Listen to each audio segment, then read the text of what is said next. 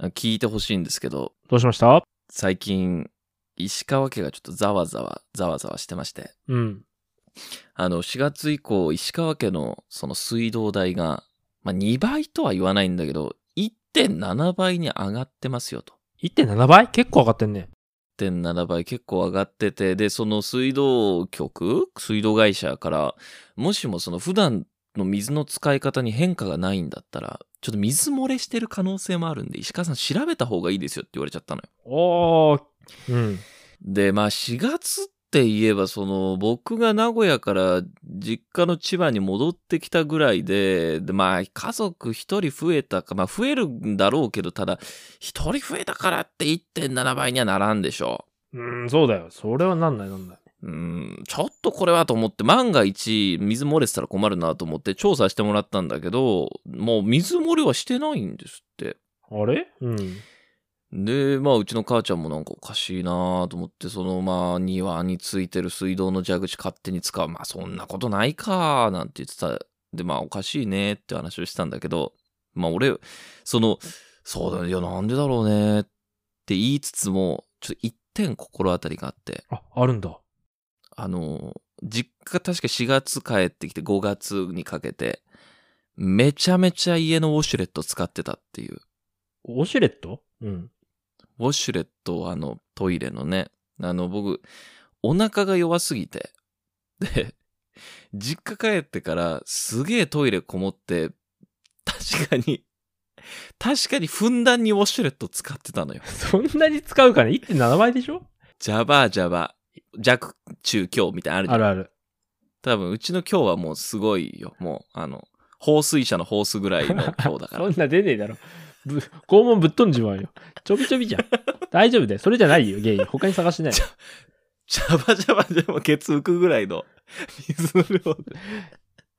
あの、うちの何、水道代、家計を圧迫してるぐらい、もしかしたらお腹い弱いのかもしんないっていう。いそえー、え、一日何回トイレ行くのそんな行くや、まあ一日、でもそれこそお腹痛い時は、なんか、しょっちゅう行って行ってるし、すごいね、もうなんかさ、その、大腸、大腸あるいるみたいな、あの、なんて、大腸ってほら、その、俺らが食べた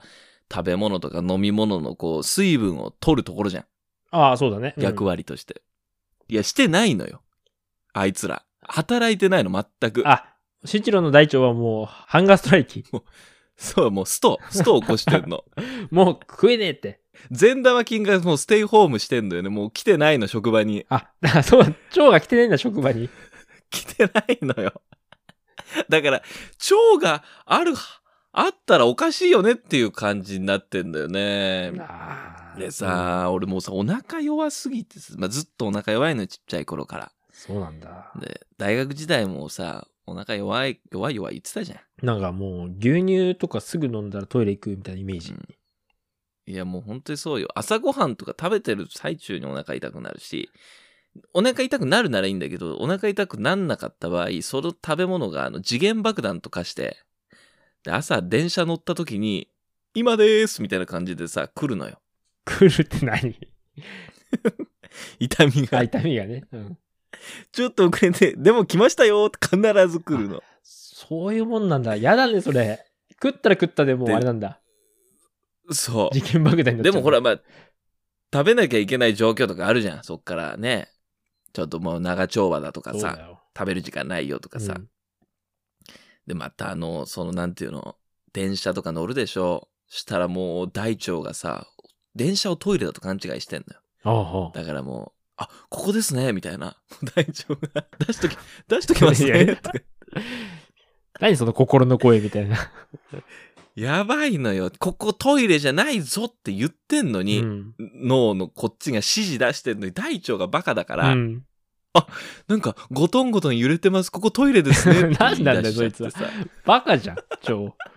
バカなんだよ。で今、F 横もさ、朝生放送あるから、8時には電車乗ってんだけど、はいはい。もう、で、電車1時間半とかで、しかも快速なわけ。で、よくよく止まる、止まる、まあ、人身事故とかあったら止まっちゃうからと思って、で、今、俺そう、グリーン車乗ってんのよ。 おう、贅沢。でも、グリーン車ね、贅沢グリーン車乗ってんのも、その優雅に座りたいとかじゃなくて、あの、普通にあの、グリーン車トイレがついてるっていう理由で、グリーン車乗ってるからね。ああ、そういうことか。そうなのよ。本当に、だから大学時代も4年間、1時間半ぐらいかけて通ってたけど、で、2、30駅ぐらいね、通過してさ、通ってたけど、俺多分全駅降りてるからね。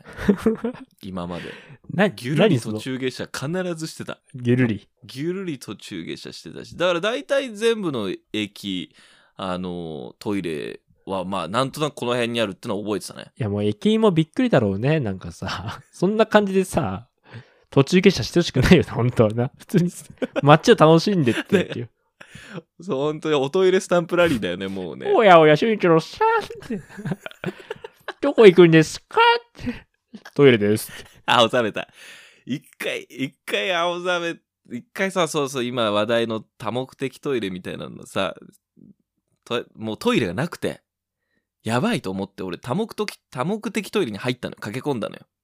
だ多目的トイレってどういうやつだっけあのまあ、車椅子でも入れるし、あと、おむつ替える台とかがああったあー、ありとの、か大きいやつね。ボタンで押すやちつ。ょっとそう大きいトイレ。うんで、まあね、普段は行かないけどさ、もうしょうがないじゃん。漏らしちゃうからと思って、うんうん。急いで入ったの。したらあれ、入ったらさ、そのボタンピッと押してビーンって開いてさ、中入ってさ、またボタンを閉めるって押して、押したら閉まるんだけどね。はいはいはい。そうだね自動じゃなくてうんでさ、俺その、あこれどうやってトイレ閉めるんだろうと思って、こう、手間取ってたの。うん。で、あ、これかと思ってボタンピッて押してさ、こう、ウィーンって閉まろうとしたらさ、その、ドアの端でさ、ボタンポチポチしてたらさ、あの、ドア閉める瞬間にさ、知らねえおっさん入ってきちゃってさ、開いてるっえて。ー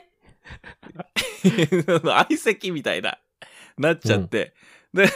向こうも多分焦ってたんだろうね。うん。トイレ行きたいと そ思うって。だよね。そしたら、ドア開いてる多目的トイレがあったからで、はーって駆け込んだらさ、そのさ、ドア横にいる俺の存在に気がつかなくて入ってきちゃってさ、俺さ、急いでさ、いや、入ってます、入ってます。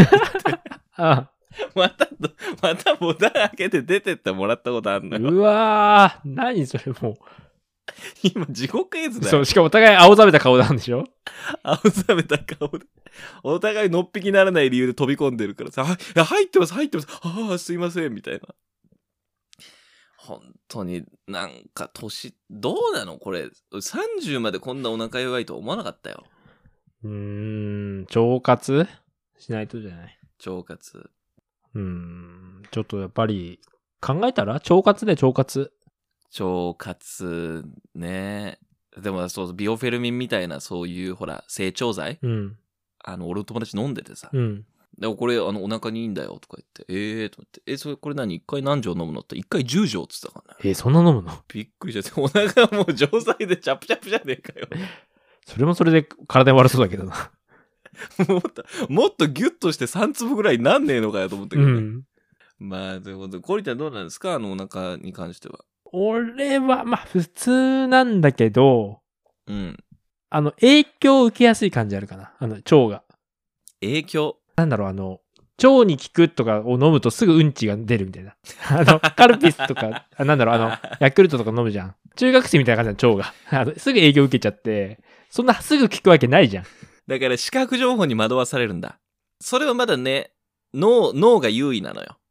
大腸にいいもの飲んだよって摂取したのが、その脳が得た情報がそう大腸に行ってるわけじゃん。あ、そうそう、そんな感じ。 俺の場合逆だからね、もう大腸は勝手にもう暴走してるから。俺はここで出すんだって。そう。脳が、ここトイレじゃないですよって言ってんのに、なんか、ゴトンゴトンって揺れてる、ここだって言って出しちゃう、出そうとしちゃうから。もうやっ やぱそんな腸はもうクビにした方がいいよ。株式会社俊一郎めちゃくちゃにするよ、そいつ。もここだけなのよ。ここ以外はもう、どの部署もね、頑張ってんのに、本当にここだけはもう窓際になっう。窓際、困るね。そ会社潰すで、そいつ。 ケツ際の部署になっちゃってるから、もうしょうがないんだけど。ケツ、ケツ際ね。 ちょっとね、まあ、汚い話もしちゃいましたけれども、まあ、 そうね、腸活も視野に入れて、えー生活していきたいと思います。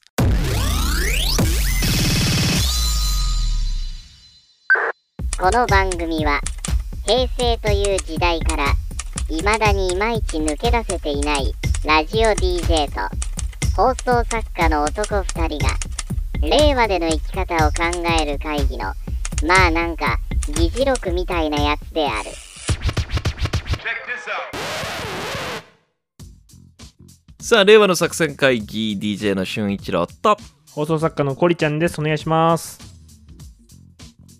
よろしくお願いします。さあ、この番組はですね、令和の、えー生き方をどうやってしたらいいのかっていうのを、僕とコリちゃんが毎回一個ずつ議題を持ってきて、それをまあまあ、ああでもない、こうでもない、言いながら進めていく、そんな番組でございます。えー今回はどっちから先に行きますかじゃあ僕からいきますね。はい、よろしくお願いします。えー僕はあの、面白い本をちょっと紹介したくとしたいんですけども、お、本、書籍。はい、あの、みんなが知りたい動物園の疑問50、あら、ポップ。加藤よしこさんという方が書いた本なんですけども、うん。これあの、ウェブでね、集めた、みんなから集めた50の疑問に対して、うん。この人と動物の関係学会理事、えーこう動物行動学の専門家、俺この人の授業大学で受けたわ、今考えたら。あ、本当にうん多分来てたと思う、この人だと思うんだけどな。あ、そう、すごいね。うん。女性の方、この人があの動物に関するいろんなご、えー疑問を答えてる本なんですけども、はいはい。えー結構ね、この質問が面白くて、うん、どんな質問があるのまあ、ポップなやつだと大きな動物の輸送はどうするのかとか、あー確かに気になるねでもねうんあの動物のうんちはどう勝利しているのかとか、ああなるほどはいはまあ、こういったものからい、うんあえー動物が増えすぎてしまったらどうするのかとか、ー確かに、うん動物が死んだ時はどうするのか、えーこういうあの結構、まあ、根本のね、疑問とか、うんうんあとは象はなんで鼻から水を飲むのとか、まあこういう動物、それぞれのね、可愛い質問もあるんだけど、集中力動物園とか行きますか動物園はね結構そうね千葉県内も市原象の国今年も入ってから行ったし名古屋は東山動植物園っていうのがあってね行ったりとかあ、シャバーニがいるとこね。そうそうシャバーにいると結構行ってるよじゃあ、そんな集中力なんですけども、はい動物園何のためにあるのかわかりますか何のためにまあそれはねお客さん呼んで、まあ、お金儲けをするためじゃないですかまあまあまあ、それはね、あの、動物園が持っている社会的機能の4分の1なんだって。他にあんの3つそう。まあ、その4つとは、まあ今言ったのはレクリエーションじゃん。うんもう3つは、教育。子供たちにね、教育。ああ教育ね、うん、そして自然保護。おーそして研究だと。はいはいこの中でも重要視しているのが教育と自然保護だと。あそうなんまあお金儲けはまあ2の次3の次なわけねもう二の次三の次。だから国からお金が出てるんだね。ああそういうことかそう、自然保護。まあ、知識と技術を持った専門家たちが動物を飼育していること、これで保全していると。うーんで、絶滅の危機を、まあ、こうやって動物園が保護することで分散させて回避してるんだと。そうなんですねそう見るとちょっと考え方変わってくるよね。あ、あそこはね、保護施設なんだと。まあそうね研究目的でもあるんだっていうところではありますよねうん。他にもね、結構そういう根本的な質問が面白いんだよな。動物園の動物たちは幸せなのかって、これどう思いますかまあ僕は行った時はあの檻の中でずっと同じ動きしてぐるぐる回ってる白クマ見た時はちょっとどうなのって思っちゃったけどねあ、そうでしょ うんでも、これもね、先生、この加藤さんはね、結構いいんだよな。この問いに、動物園の動物たちは幸せなのかって問いに、わからないとしか答えようがない。いや答え 答えになってないやんってでもね、考え方書いてあるの。ほあの、よくさ、まあ、囚われて暮らす動物は不幸に違いないっていう人もいるわけじゃない。うまあそうねうんでも、じゃあ野生で暮らす動物たち幸せですかと言い切れるかっていうとね、うーんいや想像するとさじゃあ常はにい上と戦ってさ、ううんうん食べられちゃう可能性あるから捕食者を警戒してさ確かにで生まれた子供のほとんどが1年以内に死んでいくのねそうねやっぱ厳しいんだね自然界はねってなるとそれ幸せですかって言われるとまた話わかんないじゃそんうね確かに確かいにやそれは自由かもしんないけど常にあいつら走り回ってるのは逃げてるかもしんないしさうんうん、あ、そうだ、そうだ。動物園だったらあの寿命はほとんど全うできるしうんうん。病気になったら治してくれるし餌もさ、うん絶対出てくるわけじゃんそうね。だからこれはちょっとあのあなるほどとあの動物園イコールかわいそうだなっていうのをちょっとまたねそう簡単なもんでもないかなと考えさせられましたね確かにそうね。うん。で他にも例えばこれこれへえと思ったんだけどあの動物園のん動物たちってほとんど名前ついてないんだってあの大きいのはついてるよもちろんゾウとかキリンとかあえ、名前っていうのは、その、レッサーパンダ、フータくんとか、ゴリラシャバーニとそうそうそうそか、うそういう感じ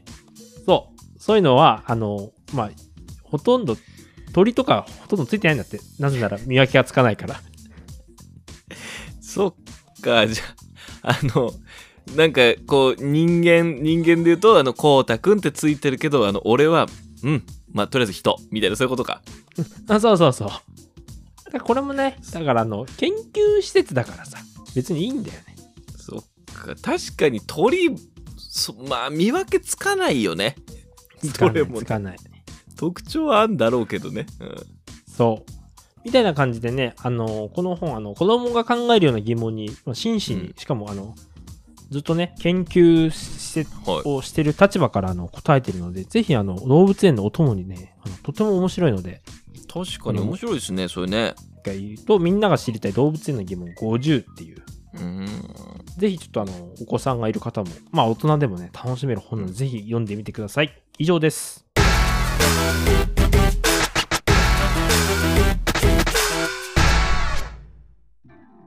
さあ、続いての議題なんですけれども、こちら僕からですね。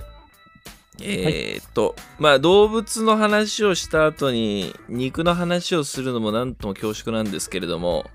えーお肉の話題に行きましょうかね。はいはい。いいんじゃないですか昔あの千葉で、えーダチョウ王国っていうダチョウと触れ合える施設動物園に行った後ね、えー普通にそのレストランスペースでダチョウ肉って売ってて、ダチョウえ肉のあの串を食べてまああの美味しかったですけどねえなんとも言えない感じだったけさっきまでなぜてた子たちを食べてるわけだもんね。ど そうそうそうそうまあまあまあ。まあ、それもそういうことだっていうね子供たちに学んでいただきたいなと思いますけど、そうだよねえっ、と今日はですねスパはスパでも女子スパというウェブメディアで見つけた最強の焼肉グリルご紹介しましょおー、なんだそら。最強のグリルの方、肉じゃなくうて。グリルの方です、うんあ、のなかなかコロナでちょっとねみんなで網を囲んでとか鉄板をつつくっていう焼肉はちょっと行きづらいところでもあるじゃないですかあー、蜜は蜜だもんな。うーんで、ね、まあまあ、お家でこう焼肉はしたいですしね。まあ、できればその、まあ、コリちゃんの心境広いわけでしょまあまあまあ、広い。広い。ね。で、あれなんか火災の放置器とかもついてるでしょうん、相手につけられた。安全をお金で買う時代なんですけどねーの一言で。俺はつけられたよ。つけたつけた。だからまあ、コリちゃんちで焼肉しない、したいなっていう気持ちもあるんですけれども、あのー今回僕が見つけた焼肉グリルは、焼肉グリルっていうと、まあ、焼肉を焼くのって、網の上で焼くとか、まあ、鉄板で焼くがイメージできるじゃないですか。そうですね。今家だとホットプレートとか。ハッタプレータとか違うんですよ今回の石なんですよね、んんんえー石なんと石焼肉グリルということで石の上で焼く焼肉グリルが登場しているらしいんですよえ、それは石っぽいやつじゃなくて石なの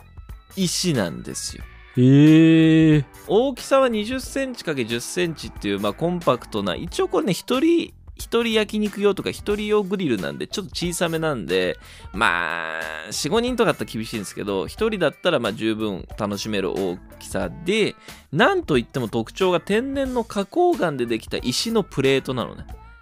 でその石を下から炒めてでその熱でお肉を食べるというスタイルなんですよはあすげえなんかワイルドで花崗岩って何かなっていうとあのまあマンションのエントランスとか床で見る、ね、大理石じゃないけどあの模様が入ったいわゆる御影石ってやつですよねうんすげえなお前石に詳しいなわかんないよ。なんとななんく。となく、なんとなくでもあの、マンションのあのエントランスの床って言われると想像できるでしょ。な、な、まあ、なんとなくね、多分合ってんのかなわかんないけど。あったかいマンションのエントランスの床で肉焼くって思ってもらえれば。うん、オッケーオッケ熱々のエントランスで ー。肉焼肉くのをね焼く。と思えば想像できると思うんですけど、えーっとでお値段もですね一人用は Amazon では2500円ぐらいで買えるってことなのでかなりリーズナブルですよえー、なんか、ジューって焼けるイメージはないな。だからそのまあ火力なんかねスイッチはねオンとオフしかなくて、えーっと火力の調整はどうやらできないらしいんですけれどもうん。こうスイッチを入れてでじわーっとこう温まったら、えーお肉は焼けるというで、えー、こう石で焼くから遠赤外線で焼くんでまあこうまみがねギュッと閉じこもってより美味しいっていうそんなような、えーグリルになってるんですけどだ問題はその石を温めてから肉を焼くまでがちょっと時間がかかるんですよまあ、かかりそうだな。一人でこうまあ食べだ肉メインで食べるっていうとちょっと時間かかってなんなんだってなるかもしれないんですけどただまあ一人二人でこうちょっと晩酌しながら焼くっていうことに関してはえーっとレビューを見る限りこの女子スパの記事を見る限り問題はないらしいしあと時間がかかる分石の上にお肉をずっとまあ長い枝置いとくと丸焦げになっちゃったりとか鉄板の上だとあるんだけどそういうのがなくて、えー、だらだらしながら食べるにはちょうどいいらしいですよねそうだね。まあ、あの、立ったか立ったかはしなそうだもんね。そうそうそうゆっそうくり。なんでまあゆったり食べるにはいいのかなだらだら会話しながらっていうことでまあでも何よりそのね僕らがちょっとワクワクしちゃうのはもう石の上で焼くっていうことですよそうだよ、ほんとあの、海外のワイルド系のドキュメンタリーみたいなね。ベアグリルズそうとか。ようんベアグリルズとかもうその世界だよねなんそかのさ世界。石で焼くってすごいよな。石で焼くってやっねてみてえな。まあそれこそ本当に取ってきたそう動物をさナイフでねナイフでこう肉を取り出してですようん。でそのそのまんまこうい石の上でこう焼いてでよくわからん葉っぱを香草みたいな感じでそうつそけうてそうさそう。むしゃむしゃね。そうでそのナイフで突き刺してむしゃむしゃ食って美味しいってどうどう考えたってさ美味しくないんだけどめっちゃうまそうに見えるよねそうなんだよね。絶対美味しくないんだけど、あ いつらうまそうに食うんだよな。そううまそうに食うんだよねジョーラでねそどう考えたってあのお店で食べたさ焼肉のタレをとかつけた方が美味しいんだけどねう。うん。そうそう。あれが美味しそうに見えちゃってだからあの思ったのは時間今回この時間がかかるねグリルの温める時間もかなりかかるらしいんで時間かかるんで最大限にこのグリルを味わうにはまずそのベアグリルズとかあとまあエド・スタフォードっていうまあそのサバイバル系ドキュメンタリー、えー番組を見ながら調理シーンを見ながら花崗岩のプレートでゆっくり焼いたらすげえいいと思うんだよね。あ、まあ、おうちキャンプ的なね、テンション上がるよね。おうちサバイバ ル的な。そうどうですかコリちゃんこういう調理グッズとかって買ったりとかしますあの、今、あの、彼女さんが栄養士なので、家はあらちょっとそこは2人でお金出し合って買ってますよ。オーブンレンジとか。オーブンレンジなんか買ってんのうん。オーブンもついてんだオーブンもついてるピザ焼けるようにね、グラタンとか。いいねあのじゃあうちの一回使った飽きたたこ焼き器あげるよああ、ありがとう、ありがとう。ちょうだい。なんかおもちゃみたいな後輩からもらったおもちゃみたいなたこ焼き器でも今ね、あの、令和はさ、あの、まあ、コロナもあって、あの、おうち時間増えたからさ、そういうのめちゃくちゃ売れてるみたいよ。ちょっとした面白い調理家電とか、調理グッでズしとかも今、本当にあの便利じゃんあのー僕も結構使ったのはコロナ禍で燻製器鍋でできええる燻製おうおうああ、そうなんあのさ、え、ごめん、俺ちょっとあの、不勉強で申し訳ないんだけど、く燻製ってあれ何をしてる行為 なの燻製はあれはあの煙を出して煙で味付けというか合ってるそれ。味付けしてんの何なの味つ味付いて味っていうかその匂いをつけてんの燻製の煙の匂いつけてんのよ要は煙の何の煙わあわのそれはまああのいろいろあるけど桜チップだったりああ、聞いたことある。ああ、そういうことか。で要はその料理にゴリちゃんが吸ったタバコの煙ずっとブーって吹っかけてるようなもんよで味付けるようなもんよそういうことか。いや、そういうことかどうかわかんないけど。 そうタバコの煙で服が匂いするように、そうそうそうそう。そういうこと、そういうこと。桜チップの煙で、り食材料に理匂いをつけてるうん。そう。 あのなんか燻製をタバコタバコの匂いがついた服みたいに言うと多分まあすげえ怒る人はいるだろうけど多分そういうことそういうことなんだね。あそういうことなるほど、なるほど。理解した、理解した。まあでも本当にこの時令和の時代はもう料理グッズもすごいいろいろあるんでぜひとも皆さんチェックしていただいてこのでも女子スパでやってるこの花崗岩の石焼肉グリルいいと思うよちょっと見てみるわ、アマゾンで。気にぜなる。ひぜひちょっとこれ買ってあの焼肉しましょうただコリマンの彼女も合わせて3人でやるともなるとあの3台必要になると思うけどねもう、なんだ、あれだ、あのひと、お一人焼肉みたいになっちゃうね。並んでね 間にあのちょっとアクリ違うルなアクリル板を設置してね3人で楽しみましょうということでまあそんな、えーすげえいいなと思ったお一人様用石焼肉プレートのご紹介でしたこの番組聞くとご飯が進むんだよな令和の作戦会議ということであっという間にエンディングでございますはい。えーと、今日もメッセージが来てますね。名古屋からエリンコさんありがとうございまありすが。とうございます。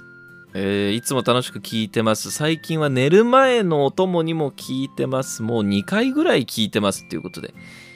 ワンエピソードを2度3度聞いてくれているんですね。ありがたいですね。あありがたい、ありがたい。コリちゃんが自転車走馬灯で自転車エピソードの話してましたけどこのエリンコさんは幼稚園の時友達に自転車を借りて乗ったらまあ多分まだ幼稚園だからうまくはなかったんでしょうね自転車がね田んぼがあってそばにあってうわ田んぼに落ちたら嫌だなって思ってたら座れるように田んぼに落ちましたっていう あ、ちょっと、あれなんだ、ちょっと意識しすぎて、うわ怖いな落ちたら嫌だなとスーって落ちてくるわあそれさたまにあるよねあの怪我すると分かって怪我するときってないやっぱ人間そ ういうのあの俺あの神社のさ境内とかのさうあんの車が入ってこれないようにあの、うん埋めてあるちっちゃな鉄をみたいなやつあんじゃんうんうんうんあの本当にあの高さ5 0センチぐらいの鉄のこうあるねあるね俺小学校の時あれで逆上がりしたらどうなるんだろうっていう妄想に取りつかれちゃって逆上がりできるわけないじゃんだってうんでき高なさい5よ0ねセンチぐらいなのにうんなのに、やろうとしちゃって、ブンって体を後ろにやった途端、地面にあった石に思いっきり頭ぶつけて血だらけになったことなんで。後頭部打つわな喉打そつれはにあた、そうなんだよ。だから、なんだろう、分かっちゃいるけど、言っちゃう時なんだよな。あるあるあとテーブルの上にコップを置くときにあここに置いたら落とすかもって思って落とすときねあー、わかる。その後落とすみたいなねそういうことありますよね本能ってやつだよね分かっちゃいるんだけどなであのこぼした時もいやだと思ったって思うんだよねこっちも勝手にね納得して、はいはいはいってね。そうそうちょっと勝った気ではいるっていうそいや分かってましたけどう。ねあの、シャワーとかをさ、あの、うん上げすぎてさ、あの、こう、銭湯とかでさ、絶対熱いだろうなって思った時にさ、熱いってなってさ、うんだけどなんか、だと思ったみたいな、なんか、うん意味わかんないんだよ な勝手に自分で設定作って勝手に事故るっていうねまあそういうことでもありありがたいですねそういう自転車で田んぼに座れるように押していくっていう、えーエピソードをいただきましたありがとうございますまあこんな感じであれねみんなからもあのーなんかこうテーマにまつわるお話とかも聞ければいいんで、えーメールに関しては令和の作戦アットマーク Gmail.com 全部小文字で令和の作戦アットマーク Gmail.com こちらまで送ってくれると嬉しいですちなみにこれじゃああのステッカーの方はどんな感じ今進み具合ああの発注しましたえっと発注しましたのでは発注したんですか、はいしましたそういうサイトで いやまだ一向に進んでないんだと思うさすがにあのもうねやばいんでさすがにやばいんでっていうことでまああのすごいね黙ってこっそり発注したみたいなんでえーまあまあ